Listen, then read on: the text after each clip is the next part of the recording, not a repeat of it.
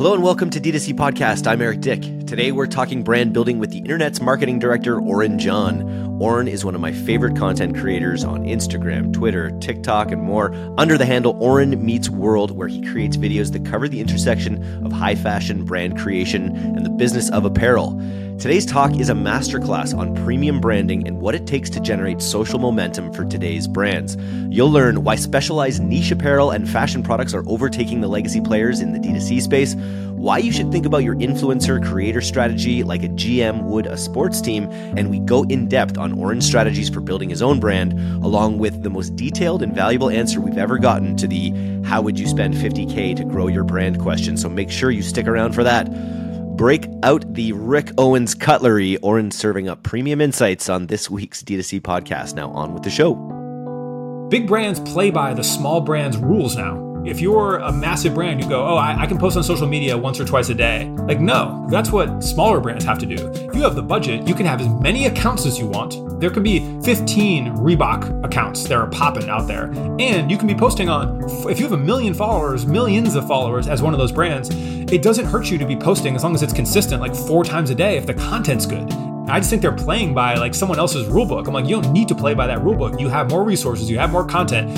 You're spending all these teams, these marketing dollars to put out one social post a day is like almost criminally dumb on the part of most of these large organizations from a social strategy. And so I think that as soon as some people figure that out, the whole landscape is going to shift.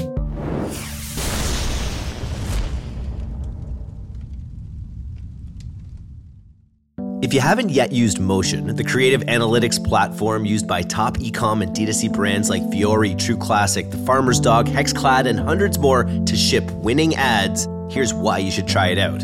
Everyone knows that the right creative is the number one lever for success with paid ads. That's how you make money. But consistently shipping new winning creative, you're gonna need your media buyers and your creative teams on the same page. Right now, you're probably spending hours tiring away going back and forth between Google Sheets and your ad platforms and tools and then spending even more time plugging it all into different decks for the rest of your team.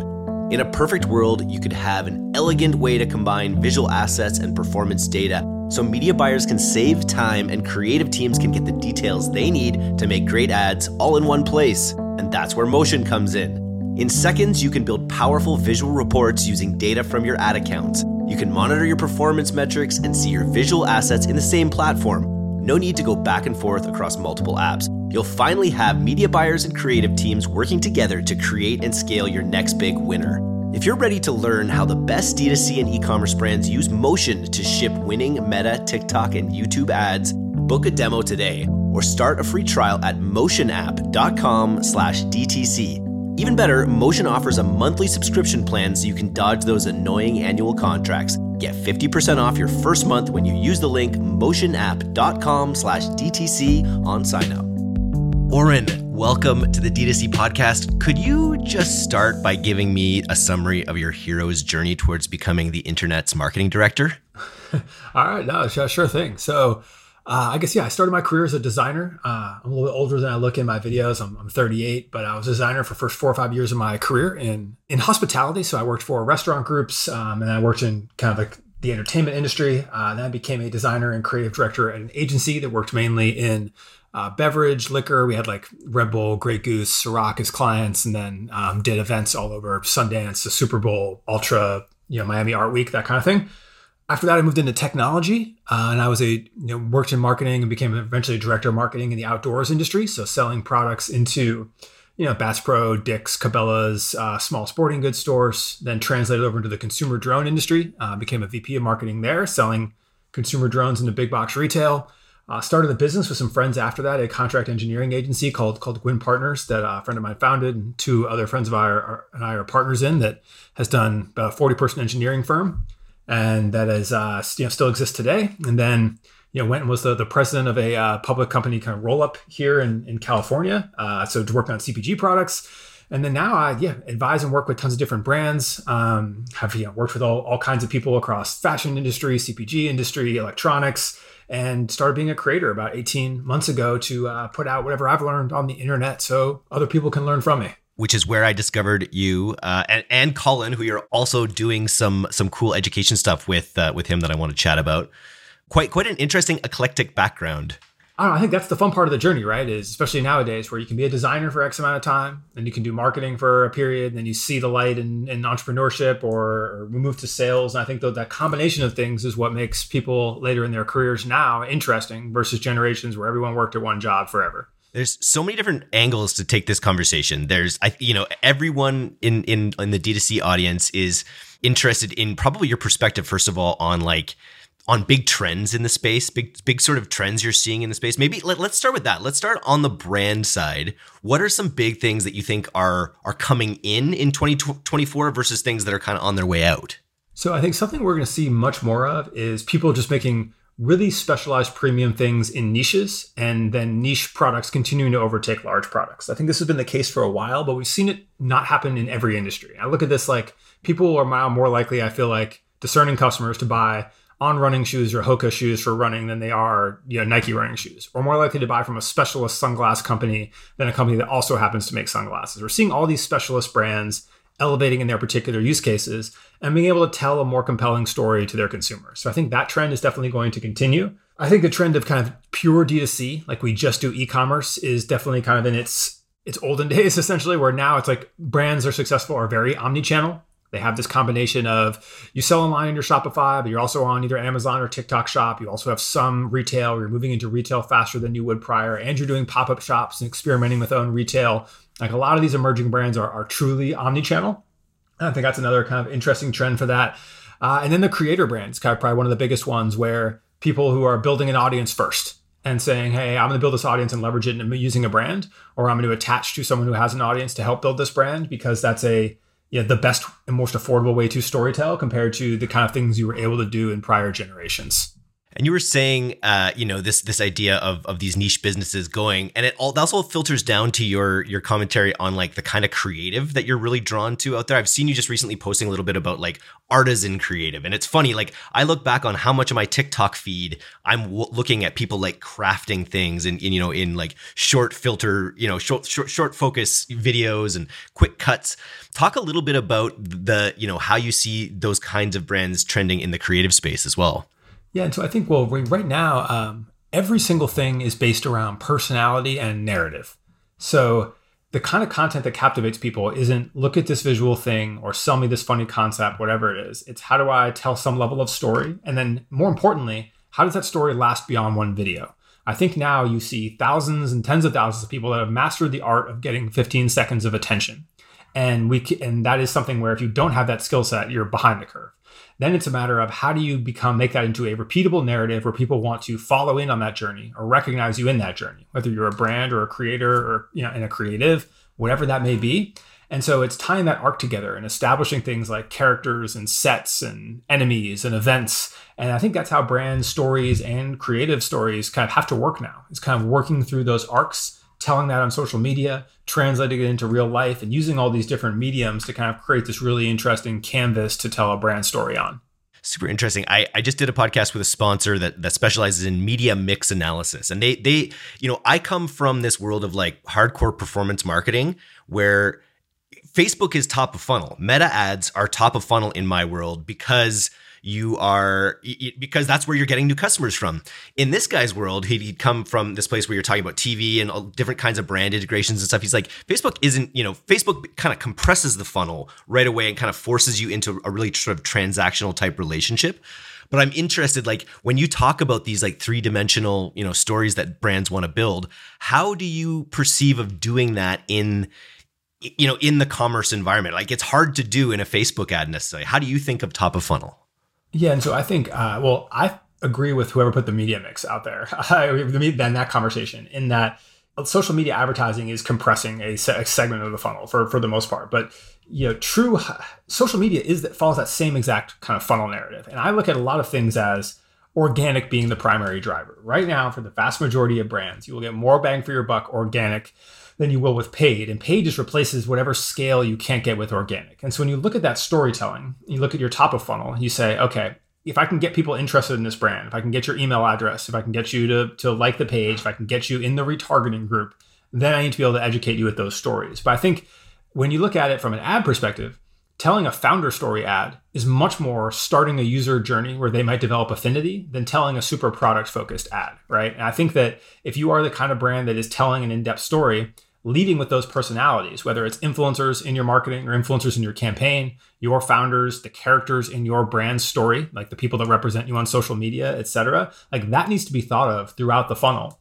Because every one of those things you present is an opportunity to develop a rapport with the person watching it so that when they come back they have you know some level of affinity with your brand and i just think that weaving those storylines into every part of your campaigns from your website to your email lists to your advertising to what you do organically is how brands need to think. Like that narrative spans everything. And that can translate even into the product and what's in the packaging and you know additions and you know who signs the card in the manual whatever it ends up being. It's like really getting a thorough brand story which we actually have the opportunity to do because you know we have so many other things now that tech has helped replace or make simpler that really it's about focusing on that consumer UX, that product UX, and how to tell those stories to help differentiate these brands.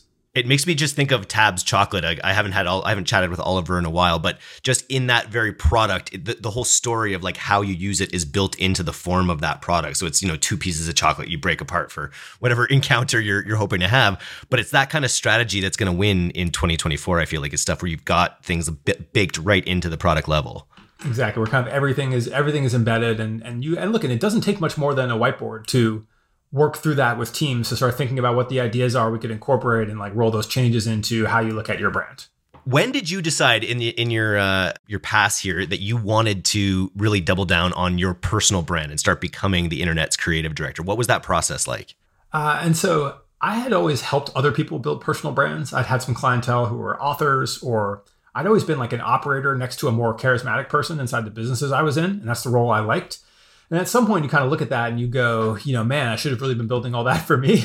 um, but I honestly decided that because I was going to go get back into marketing. In the previous org I was in, I was the president. I, ra- I ran the majority of the company. I had 200 plus employees. I was super operational. I was dealing with distribution, manufacturing, product development, sales. And I was like, all right, that was interesting. I want to get back to marketing, which I enjoy. And I realized that I just wasn't as aware. I didn't know how media moved on Instagram and TikTok. And one of the biggest things I dread is being either an executive in marketing or being a founder that doesn't understand, you know, I can't manage the marketing people or understand like the metrics they're trying to do. So I was like, all right, I'm gonna try this myself and worked out on TikTok, uh, made 100 terrible videos and wasn't really worried about it. No one really saw it and then started to get good and I was really just making videos about a whole number of things. And then um, my, my manager had come up with the, the tagline, kind of the internet's creative director. Uh, at the time, we were kind of workshopping some stuff. There's a creator, her name is Girl Boss Town, who's the internet's agent, um, and kind of looks at things from that lens. And I was like, all right, cool. Like, what's the lens that I can bring on the things I talk about?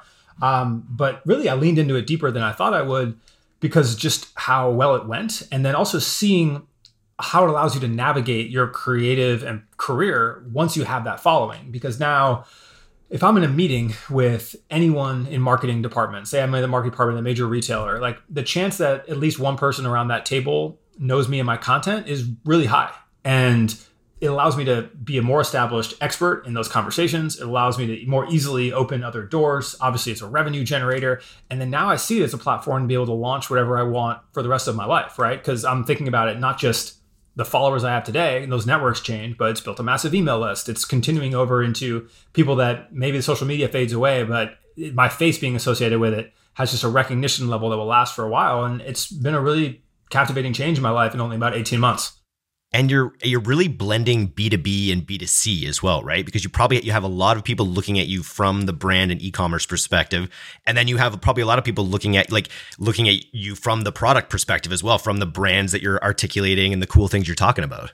Yeah i try to have that mix where i look at it like um I feel like there's a certain type of person who's a, a product person, and my, my email list used to be named product people, kind of for that reason, where they enjoy brands. They enjoy these things. They enjoy those consumer experiences. They enjoy discovery. And i'm one of those people. And so i want to make content that brings us together as a, as a community. But i also find that those people no matter what they're doing in their career what would they work at you end up kind of in a okay you're in a marketing role or a creative role or at some point you want to start your own business. And so it all ties into this greater concept of the things that i talk about which a lot is just like how to have an interesting brand how to have a slightly more entrepreneurial life how to take that extra little bit of creative intention with everything you do from a photo shoot to how you style your house to what you choose for the water bottle that you're using every day. I think one of the themes that I see in your content is you focus a lot on premium brands, which just given the the environment, the macroeconomic environment, and and just what's what's most interesting, uh, I see that as being a really good approach. What what do you think? What are what's your sort of philosophy of of creating a premium brand in 2024? Yeah, well, what's been interesting is uh, I've, I've talked a decent about about this on on content, but something that really fascinates me is that one of the elements of luxury. You know, uh, I used to differentiate between designer brands and luxury brands. A designer brand is something that was designed with intention, that is of, of high quality, but that is uh, but doesn't have time behind it. It might be newer, right? It's it's something that is kind of created in its moment. And then if you have if you consistently perform with that level of quality and design and uh, consumer demand over time, and you apply that time variable, it can become luxury. And that is uh, something that was the case forever, right? Where if you truly want to be a more premium or luxury brand, it had to come from that heritage and from that consistency over time. And what's been fascinating to me is companies that felt like have hacked that over the last few years by implying like basically coming out of the gate with super strong products, having the right brand built around them so that they're almost immediately in the luxury space. And I've talked about Flamingo Estate is a good one where they use the quality of what they put out and the quality of their product and the quality of their art direction, um, et cetera, and the actual the fact they based their brand around a physical location that exists in the world that has this heritage feel to kind of jump their way into being a, a fast kind of uh, player inside what feels like it could have been around for 20 30 years. And so there's all these people kind of jumping into that space. And i'm fascinated with premium because i also feel a lot of legacy luxury and, pr- and premium price points are kind of going away. And i think that's one of these other trends we can talk a bit into is that you basically have now ultra expensive stuff. You know let's take Louis Vuitton as a just to grab a quick example out there, where people have kind of raised their price now to the extreme to be able to buy this brand quality. And then you have the full cheap end, the your your Sheins, your Temu's, your Amazon stuff, where you're just buying whatever it is from cost conscious. And the cons- most consumers don't really live between either two of those. And I feel like they're growing less aspirational to try to get to that luxury end of it. There is less people like kind of yearning once they get it but especially once you have a taste of it for I need to have a full Louis Vuitton set or I need to go buy the most expensive this or that. Instead, they're looking for what in the mid range has a story that speaks specifically to me. And I think that's where the, all the brands that we're seeing some level of success of kind of live in that, where maybe it's slightly more expensive than your average thing. But like Stanley's a great example where like, all right, it's kind of cheaper than Yeti. You know, like it's not at the top of the the price points in the middle, but it tells a story that appeals to you. Uh, there's luggage like Béis or a few of these others where you just kind of find these brands that live in that space. And that's really fascinating to me because I feel like that just can take, it can give people a better experience and it's going to take all of this revenue from this existing like premium luxury that doesn't really justify its own price point anymore. Super interesting. Do you think there are any of those legacy brands? Obviously, like they're still crushing it, but are there any that are particular, any that you see out there as you go that are really like embracing the, the modern ethos better than maybe some of the others? Oh, in terms of like how those brands are, are functioning, that's an interesting one. Um, you know, I feel like a lot of them are very caught in their own time. That's one I have to, uh, off, off the top of my head, nothing nothing pops up quite right. And it's also there's a difference between like super long term heritage brands and not. But um, you know, I've always felt Porsche does a good job of kind of maintaining their level of interesting relevancy and luxury despite what generation it's in, and feeling like it's the right buy. That's one I thought has been good a product that stands out. Yeah, and and we were you mentioned Hoka earlier. To me, they're such a they're another example of some. They're not exactly a luxury product, but they're definitely a very high premium product. And for them to have built whatever it is, like a four billion dollar business in in a, just under ten years is is pretty wild. What do you think they did so right? Again, that's down to user experience, right? Where it's like it's so it's so good once you try it that you want to recommend it and you want to live in it. Like I first heard of Hoka because it was like uh, it was like a therapy shoe my father was wearing, right? And then then when you get actual runners being like, "Hey, this is the most comfortable it's been in my life," or when you start running and you're like, "What do you recommend to a more serious person?" They're like, "Oh, you need to get this thing," and then like and that is a uh, which I feel is very different than the how On running kind of took off because Hokas are kind of by nature not great looking, and so it purely came down to, to that experience. And I think at some point some of their looks and, and things have got their little mainstream appeal moments. Um, but all the brands, whether it's uh, like Salomon's another one where that's a functional shoe and it happens to look great. And so they kind of get the best of both worlds when it got popular. But On was a little different because it had that same you know user experience not quite to the same level you're not having your dream running experience in on some people are might be better than the other whatever but it also had that like cultural moment where it looked good enough it was appealing enough people saw the logo it was on the right people that it also just had this kind of mainstream jump that happened in a different way than Hoka but yeah i think the easiest way to hack that is to really create an amazing product and get Roger Federer to wear it. Generally, that's that's the Oh, other. well, of course, that's the all, other great part of the game. aspect there.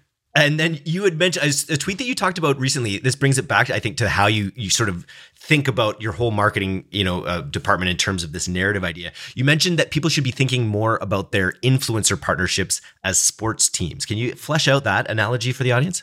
Yeah, so I feel like we've got we've hit this point now where like one off the the one off influencer economy is uh not set up with the incentives right, right? Like influencers are making more than the value they're pushing on a per post basis in most cases, and the rates are essentially set. And also a one off thing is like it's going to be very hard to measure the ROI of something you're doing with an influencer on how many clicks can they send one time.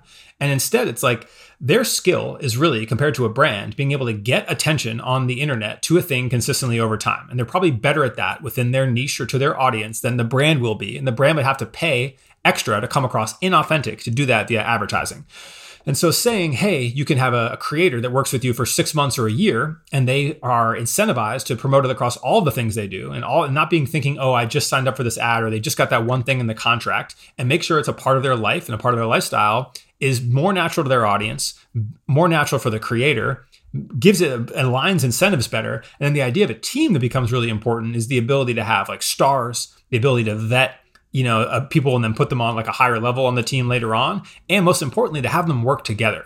That's the thing i think when we look at trends in influencer marketing is right now it's like you go do a campaign you get 50 influencers they all do their posts in the x amount of time and they direct traffic to y whatever instead of okay let's actually get some of these guys to work together over time. And like how can they create content? How can they establish narratives like as a group? And then are they going to then take that into different mediums? And i think that's where we're going to see some really interesting things because that collaborative nature of stuff is is naturally where creating is going anyway. And it ties into both that concept of like your influencers are a team and your brand story is like a universe right? And it's a it's a tv show and it has its events and its collaborators and those people are characters in that story I like that. It's something we're actually talking about with the newsletter is sort of trying to personalize. You know, we've we've built the D2C newsletter as this sort of like monolith. Like it's it's it's not one person. I'm on the podcast, obviously, but we want to try to influence more or introduce more personality into the reader's journey. Uh, and so that's something we're talking a lot about, and something I could see brands getting a ton of benefit from. Yeah, well, it's like recurring segments is good too. Like I'm on a podcast called uh, Marketing Examined, where I come on like once a month or I think it's and it's, it's, called something else now, but it's from the guys who do marketing examine. And it's like you have like a recurring feature, right? Just like you have uh, interviews in a newsletter or whatever it is. Like how do you bring those characters in in some kind of natural way? Same thing applies to a podcast or even your personal social media. I look at world building as the fact you associated me with like Colin Landforce, or like when people start to find out that like Schwinnebago and I are boys, or like and people start to understand, oh, this is a world out there and these people are all connected. Makes me want to know who Schwinnebago is. I'm gonna have to Google that because that's a between Landforce and Schwinnebago, you have a lot of good friends with good Strong names. Strong names. Uh, well, let's talk about Landforce a little bit uh, because I'm signed up for. I don't know if this is going to get out in time for this cohort, but I know you'll probably do it again in the future. But I'm excited to be part of uh, Cut 30. Talk a little bit about how that came about. Yeah, so this was an idea from uh, Alex Garcia, who runs Marketing Exam, and was like, "Hey, I think there should be a uh, a place for people to really focus and dive in for 30 days on short form video, the way there is on any number of other, you know, there, there's programs like that that exist all over." And he had talked to Colin and I about it, uh, just because we have different skill sets and grown in different ways. And like Alex has built social media for brands, I built a pretty big personal social media. Uh, Colin's built a very nice niche social media, and so we said, "Hey, let's can we create a curriculum where people can over 30 days." become better at short form video if they're existing creator or start if they're new. And what we noticed is, especially for me, like I mentioned the beginning, I made 100 terrible videos before any of mine were any good. And they were bad. And I didn't have any friends doing it to give me any advice. And then now I have group chats with other huge creators who are, and we're all helping each other and like feedbacking each other. And that's invaluable. And we just wanted to kind of recreate a version of that experience and to be able to answer all those questions for people in, in, in a short uh, in a short while. And actually, it's gone really well. So we've done two cohorts so far. Third starts again. It'll probably be after this comes out, but here in about a week or so. And we just had like a lot of people who just couldn't start. Start. We've had a lot of existing creators try new things and kind of blow up. Um, we've had some people like go from you know zero to 10k, zero to 20k kind of thing, like in that 30 days, which is fun. Uh, but really, it's just about like getting that skill set, right? And there's no better way to get that skill set than to do it. And then the best way to get is like doing that while you're getting real time feedback from people that know what they're doing and answering all your questions along the way. And then you have that clock in the back of your head being like, I need to figure this out because you know this is going to be over in 24 days or whatever. And uh, uh, it's been really fun, and we're continuing it on. We got maybe like 50 to 100 people co- coming in each one of these, and I've met some really interesting folks. It's been a really interesting time. What kind of people are taking it? Is it is it is a full spectrum of brand owners and people that just want to build their personal brand? Yeah, it's it's all over. So it's basically it's people that are. Uh, so we have some big existing creators who just like want another, you know, want more feedback or want to try some new things and learn that. That's been like a niche that we didn't lean into marketing to, but we've ended up getting more people in that than we thought. Uh, a lot of people with who are want to start a brand or, or how who started the brand and aren't getting much attention and who are like, okay, we need to figure this out. And uh, yeah, and then people who like own a brand and are trying to figure out how they manage their teams. They just want to know enough about it. To my point, they just want to be like, how, what does it actually take to make a good TikTok, or what does it take to make you know how do I use CapCut? Because then they can actually make better decisions with their team. Yeah, I, I, I that's one of the things I'm super excited is just how to actually do it. That's and I'm I'm just curious, like when you make one of your videos, how much of a script do you have ahead of time? Yeah, and so I started out. I would do bullets where I would be like, "Cool, I'm going to. Uh, I have a hook that catches people's attention. I have topic one, two, three, and I have an outro typically. And I would write those bullet points and I would just wing it. And I did that for probably till I got to like 100,000 followers on TikTok and Instagram. Now I write everything completely out, word for like word for word, not like fully scripted. And so the recording process is really easy. Like I'll write a script. Every script is a line. Each line I go make a graphic for in Canva, which I'm just literally just grabbing a photo and formatting it so it looks nice. And then I just read it on green screen in CapCut and it takes 10 minutes. And so it's like very quick when you do that. And that ended up being a better workflow for me than kind of winging it and being like, oh, I should change that clip or oh, I didn't say the right thing. Let me try this again. Um, and, and yeah, and I think everyone's journey is a little bit more different. And that's what we kind of work through in there. It's like, all right, are you a bullet points person? Are you a script person? Here's a good example. Here's exercises to actually do it. Like one exercise I'll share here that's really valuable is of like, if you're making videos and they're not, not going, not doing well, I usually recommend find someone in your niche, get one of their videos that did well recently and just write it out word like word for word. When do they switch the graphic? What do they say in this phrase? How many words is it? What do they say in that phrase? And then kind of identify it. Like, what's a hook? What's a positive sign? What's this? What's that? You know, like, and then re- literally rewrite it with a new topic in the same exact format, same length of the clips. You know, the, the joke is here and the intro is here, and then see if that performs. And what we've seen is like 90% of the time, they'll then make a great video. And so there's some little things like that that just like some, someone needs to guide you through it, like you would in any education or homework exercise. So you can be like, oh, this is a technique I now have. If I need to have a banger video, I'm going to go use a format from somebody else and, and put my own spin on it. My question is, do you actually read? Because one of the things, like I find when I have a script, I find myself I come across less authentic because I'm because I'm reading. Or do you try Well, to stanzas. do you try to memorize it? How, how do you balance that? Yeah, so it's one line, it's line by line, right? So the way green screen works in CapCut, which is Yeah. the app uh, that most people use to do this, is you record it one clip at a time. So I'll put a graphic up. Say I'm talking about suitcases. First graphic will be a picture of Tumi or whatever, and I will say the one phrase about Tumi, and it'll be like. Tumi, blah, blah, blah, didn't like this collab, did like that. I just say that one thing and I'll just look at my notes and basically memorize that. And if it's not word for word, whatever, but like I get the general gist and I'll do it. And then you switch to the next graphic and do the next one. So you're not memorizing 60 seconds because I don't think I could do that every day in 10 minutes. But you're literally just going line by line. I'll have like my phone here, my laptop here, and I'll be like, all right, cool, next one. Um, and it's it's really straightforward once you start doing it. I think that's what a lot of people don't realize. They think it takes all this production, and especially if you're kind of funny or witty in general, or if you've done a bunch of podcasting or talking where you're used to just saying shit, it's very easy to kind of start knocking these out. Then there's just a difference between knocking it out and making it great. yeah, I think so, and I think that's my biggest fear is is is about not is that they won't be great. I think I think that that's a big thing that kind of creators have, and you you overcame it by doing a hundred of them. But it's like I know I'm pretty good at podcasting. I can do this. This other thing, it's like I don't know if I'll be good at it, and I and I, I worry about those first hundred on my ego. You know? Yeah, and so one thing we recommend, we have an exercise for this in there, is there's a set of settings you can turn on in TikTok that make it basically make it so none of your contacts are ever going to see your videos. And so I recommend for anyone that has like the ego around it, which plenty of people do, totally normal, you can just just go run it. It's basically like running a burner, and then you figure it out. And and like and that way you're just going to be able to work through and work through your audience, and then you can take it over to Instagram or wherever you end up being to actually do to to go make the push you want to make. That's uh, that's pretty smart.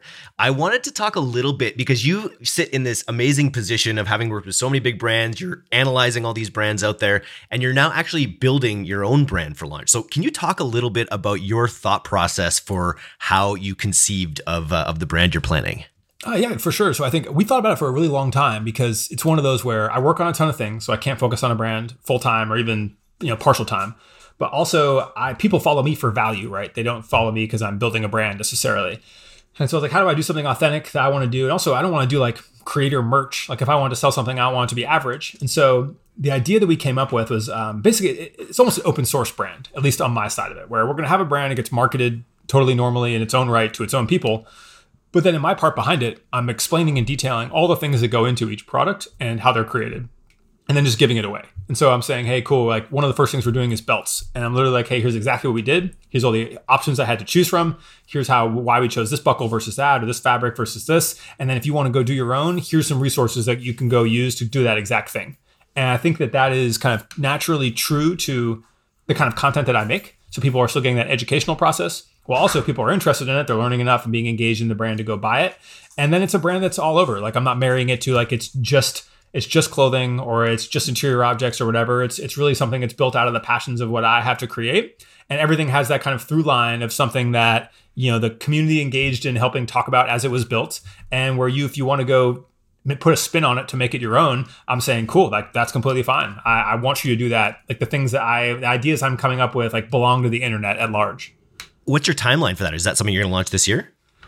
Oh uh, yeah, for sure. So we're we're gonna have products out here in probably the next 90 days. Uh, so we have a bunch of stuff already made, a bunch of stuff in production, and it's really just kind of carefully thinking through like how we want to do it. But like most things, I usually end up I'll make these ornate plans, and then really the best plan when you look at it is to just start putting things out and iterate uh, because that's how the internet works best now.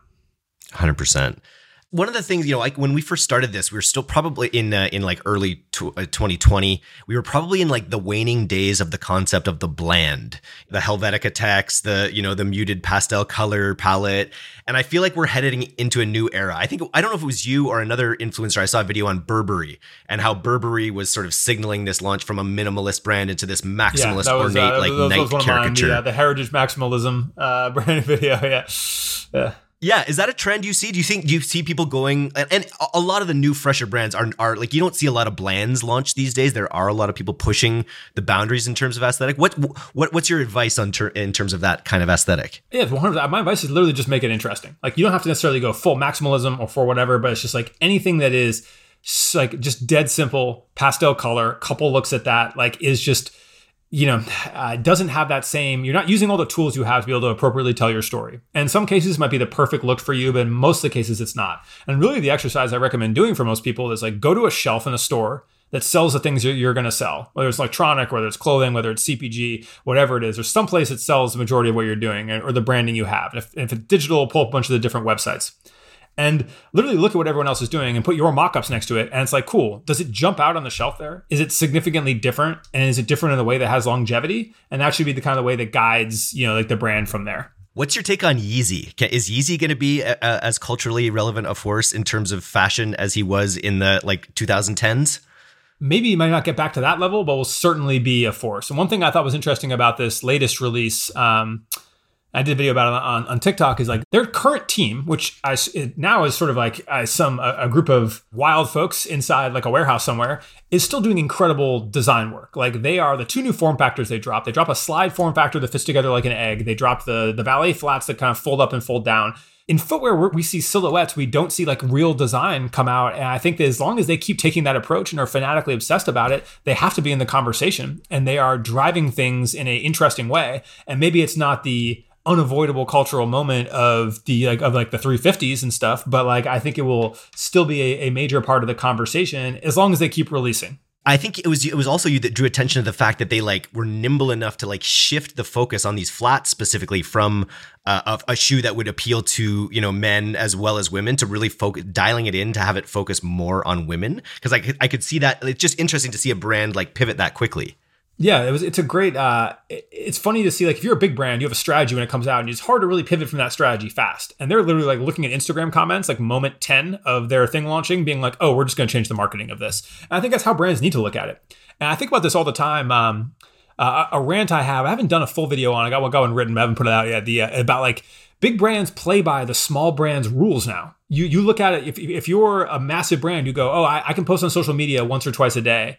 Like like no like that's a that's what smaller brands have to do. If you are if you have the budget you can have as many accounts as you want. Back to like the tabs chocolate point you can have there can be 15 reebok accounts that are popping out there. And you can be posting on if you have a million followers millions of followers as one of those brands it doesn't hurt you to be posting as long as it's consistent like four times a day if the content's good. And you see that from the curator accounts like hidden and stuff like that. They can they post a lot and the content still hits because it's interesting and not everyone sees every post and i just think they're playing by like someone else's rule book i'm like you don't need to play by that rule book you have more resources you have more content. You're spending all these teams these marketing dollars to put out one social post a day is like almost criminally dumb on the part of most of these large uh, organizations from a social strategy. And so i think that as soon as some people figure that out the whole landscape is going to shift that's super neat. Are there any brand what like what are, what are the brands out there that you sort of personally stand for the hardest? Are there any that you're you're waiting on their their fall you know their their winter releases here? Um, there is a uh, yeah, so goes a couple a couple brands I really like. Uh, so there's an interiors brand called Gohar World that I really enjoy. Um, there's a fashion brand called PDF Channel that um, that I really like. That's just at least doing interesting things with like processes and looks. I'm like peeking around my, my house as I look through this stuff. Uh, my friend Brandon has an interiors brand called Blanked that I, I really enjoy um, Libero, which is a, a, small menswear brand I really like. Um, there's uh, I probably pronounced it wrong. I think it's Libero, but uh, yeah, there's there's tons of brands I'm interested in in all kinds of spaces. Uh, Experiment Beauty is another one in the beauty space I was learning about, where it's like a really exciting brand and it's like it's like chemistry backed. Um, there's just yeah, there's just lots of interesting things happening. I think we have no lack of interesting brands kind of worth following right now. Um, one thing I ask everybody these days is, what's a part of your tech stack that you couldn't uh, live without? Oh, uh, no, Notion for sure. We're running everything on a Notion. Like I just put out a report about social media trends today. It's all in Notion. I did a, a, a massive like research report um, with my team for a uh, like a retail chain recently, and it's all just it's all just in Notion. We run Cut Thirty out of Notion. All my personal notes and my scripts and social calendars out of there. Um, especially once they added the AI features. Um, and I'm in a beta. I don't even know if this is 100% live yet. So hopefully I'm not ruining any secrets or anything like that. But there's one where like you can query your space with the AI bot. So I can just ask a question to where all my stuff is and it will like give me an answer, which is like when you're doing something like Cut 30 where you have like, okay, we have hundreds of resources of different videos and how to do this or how to do that. And it's like, hey, make me a plan for X and Y and it will pull from the doc and give you an answer. I was like, oh, like that's a super useful tool for me. I definitely can't live without. That very cool. Uh, here's here's just a question. If uh, this is something I ask mainly to D2C brand founders, which you know you're you're about to launch this brand. If I were to give you a fifty thousand dollar grant to, for your launch uh, on top of whatever you're planning to spend on your launch, how would you how would you deploy that? Um, so uh, well, I'm about to do something relatively similar. So um, I would be getting multiple short form creators. Uh, doing like doing dedicated videos you know there's whole kinds of the like specifically around it um, and I I pair that with like one relatively one relatively large influencer. A couple of those social creators are making specific videos on TikTok itself. Um, and then and then a bunch of seeding. And I'd really focus on pure organic the hard part about like you're paying that money is like you can do launch videos now that cost a couple hundred dollars, right? So I'd be putting a couple hundred dollars into video production, one marquee influencer that kind of is a, a grade above what people would expect you to have, um, a lot of supporting seeding, and then good short form content creators who are making like 20, 30 vids. So we have like a really strong month of consistent performing short form come out and just come out of the gate really hard. And this isn't this isn't just UGC. This is this is more narrative based. This is stuff that's like built into exactly. their have your own into, account. Into what they're specifically it, talking about. Yeah, exactly. Where have them like so uh so having them create 20 videos for you. It's not like UGC. It's like make a narrative, like make make a videos in this style, and then on TikTok in particular, if you do that and do that the right way, you can begin getting attention really quickly. But like, yeah, it would all be content, content and influence. Like, I don't think there's anything else to be a part of that launch stack. Like, if you are doing any ad spend at all, it would be like light retargeting based on that. But I don't even think you'd have to do it. Very cool. Nice. Well, if you're not following Oren, you got to find him on uh, all the social medias. Oren Meets World. That's a Boy Meets World reference. Uh, it is, for better for worse. Yeah. Classic. Uh, love it. Find him. Find him on all these places. Oren Meets World on Instagram, on Twitter as well. And and if I, I just feel like 2024 is the year that I think almost everyone in this audience needs to like at least seriously consider creating short form video, whether it's for their brand or their personal brand. So get uh, get Cut 30 on your radar as well, because I know you guys will be running that again. Yeah, for sure. Cut30.co. We run cohorts roughly every 45 days or so. But uh, yeah, and then shoot me a DM if you have any questions on anything, anytime. I'm around. All right. Thanks, brother.